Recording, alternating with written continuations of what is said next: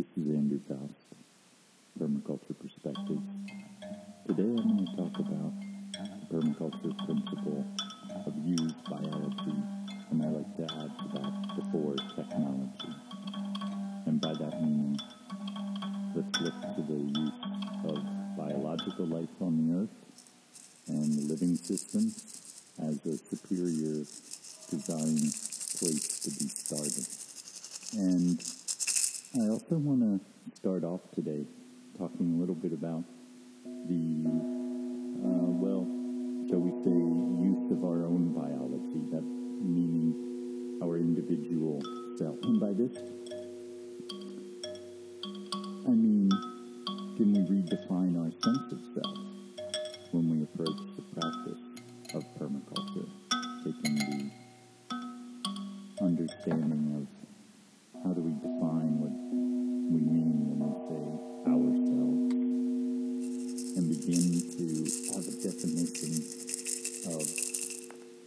self as it's referred to often in uh, Buddhist philosophy and Western philosophy, the individual. How do we connect the individual to the world around them? Because ultimately, this the way to use biology first, where's our most leverage is within ourselves. And as Teilhard Chardin says, the within is the without, and the world around us is a reflection, a emanation, a reverberation of energy that we generate within ourselves that manifests itself in physical action. And as we begin to sit with this and realize that the act of inaction, meaning purposefully induced quietude or stillness. This will also send out reverberations that are having the effect of animating peacefulness in the world around us. And this frenetic doing that our conditioned mind is indoctrinated to believe, we disrupt basic nature of the world through this constant need to do something. Nothing needs to be done. What needs to first be done is for us to undo the destruction that's been wrought across the face of this planet through human ignorance, trying to find the word there. And know, I think that we'll we'll see as, as we explore this with me that this leads us to the recognition both that we do have a legacy as a species of often being inconsiderate of our effect on the world around us. And short term, in our relationship with the earth, with the land, with uh, our communities that we live within. What I'm wanting to start out here pointing to as we explore this principle of use biology, use biological resources in your permaculture design, to say, well, the first place to begin gardening is to nurture an inner landscape that brings about a sense of self that is interconnected, interrelated to all life on this planet, all evolution on the earth. And as we begin to define ourselves in a more interrelated, nested kind of manner, then we can move forward with action that is positive action, restorative action. But the first thing to do when in doubt is nothing, as we'll find one of our recommended attitudinal principles. And as we begin to get centered and get grounded and define ourselves a little bit more based on our interrelationship, we will have a set of behaviors that will emerge from that that are responsible to the whole self, to the greater whole, to the expansive being that we are, as we realize our nature is that we are a child of the earth, that the entire web of life on this planet has to be here and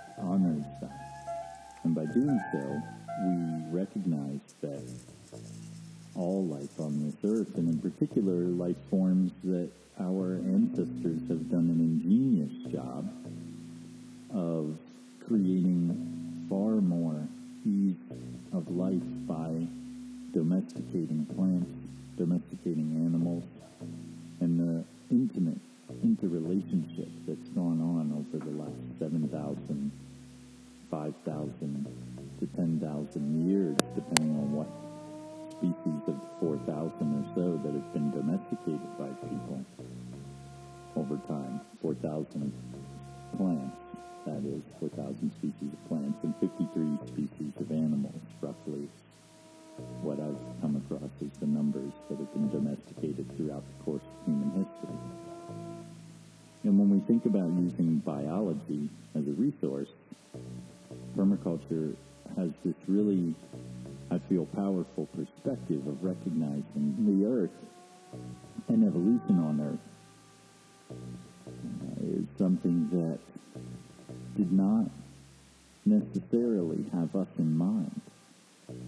By that meaning, we're fortunate to be here and for our species to continue to do well by some other means of uh, meeting our so to speak, some other way of doing things than, you know, in effect contaminating the air, water, and soil of this planet. When we're, when, you know, the way we're doing things means that we consume vast quantities of highly hazardous materials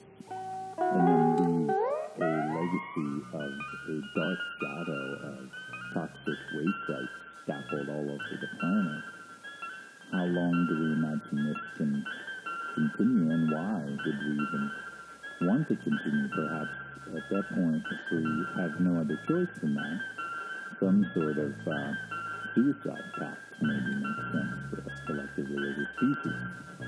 But I think that we'll find that in fact that certainly is not what hope lies in, and certainly it's not what our understanding of some sort of uh, positive potential for our species lies in, which I think is important to realize that permaculture is pitching in on something that we could say is a, a bit of a hard sell, and that it's that optimistic edge to it.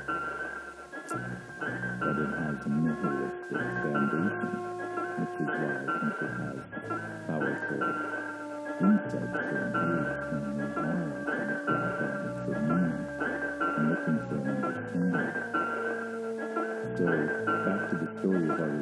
the earth and evolution. Well, human beings and planet have been existing here for quite some time before modern civilization. And the advent of civilization is completely dependent upon this domestication of plants and animals, as was the survival of our species at the end of the last ice age, 10,000 or so years ago. A lot of the food that have been eating was wild game that was basically living in much larger numbers in the ice age.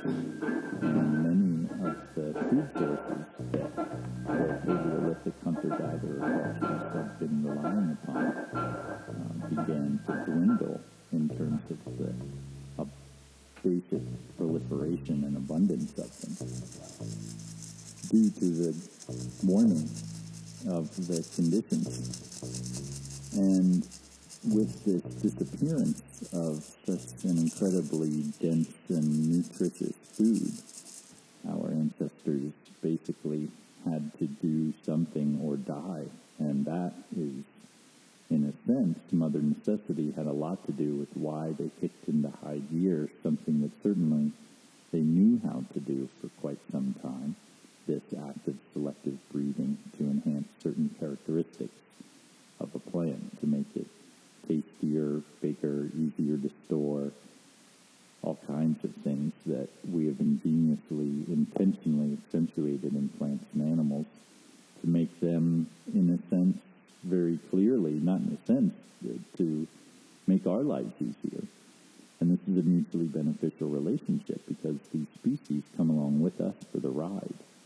And it is through this mutually symbiotic interconnection with biology that humanity has come to the place where we are now the most abundant keystone species on the earth in terms of a uh, top of the web of life organism. We're one of the most abundant, certainly seven plus billion. And as we look at that, we want to understand our way forward in terms of what gives us the most comfortable ride as we rocket around the sun and outer space. And our principles of permaculture give us this manual, I like to suggest. A, it's a, a set of protocols at the first glance, and then it turns into also a very explicative philosophy and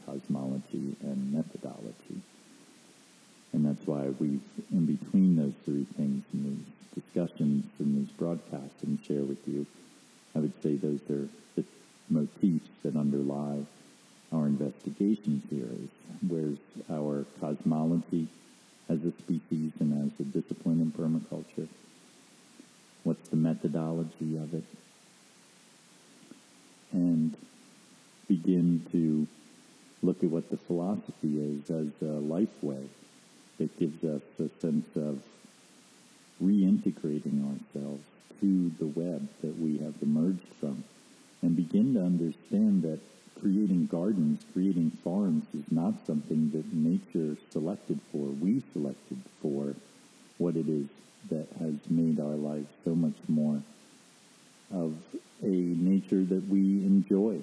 Less toil and wandering around. I mean, wandering around and hiking about is great. And there are times when being sedentary and having a domicile and the way of life that agriculture and civilization has brought about, where we can be specialists who do things with our lives like dance and write poetry and paint and do wonderful human interactions of healing one another and caring for our community as growers and as gardeners and creators of beautiful spoons and bowls and basically bringing back our awareness that with the industrial age, we've been handed a mythology that is not delivered goods by any stretch of the imagination. And permaculture is about reclaiming what is it that's beautiful about civilization and humanity and growing it from the ground up within ourselves through cultivating a sense of self that honors our interconnection and interrelation to all life. And within the world that we live so that we create inheritances for future people on this planet that we can truly say are gardens of life, gardens for humanity, and have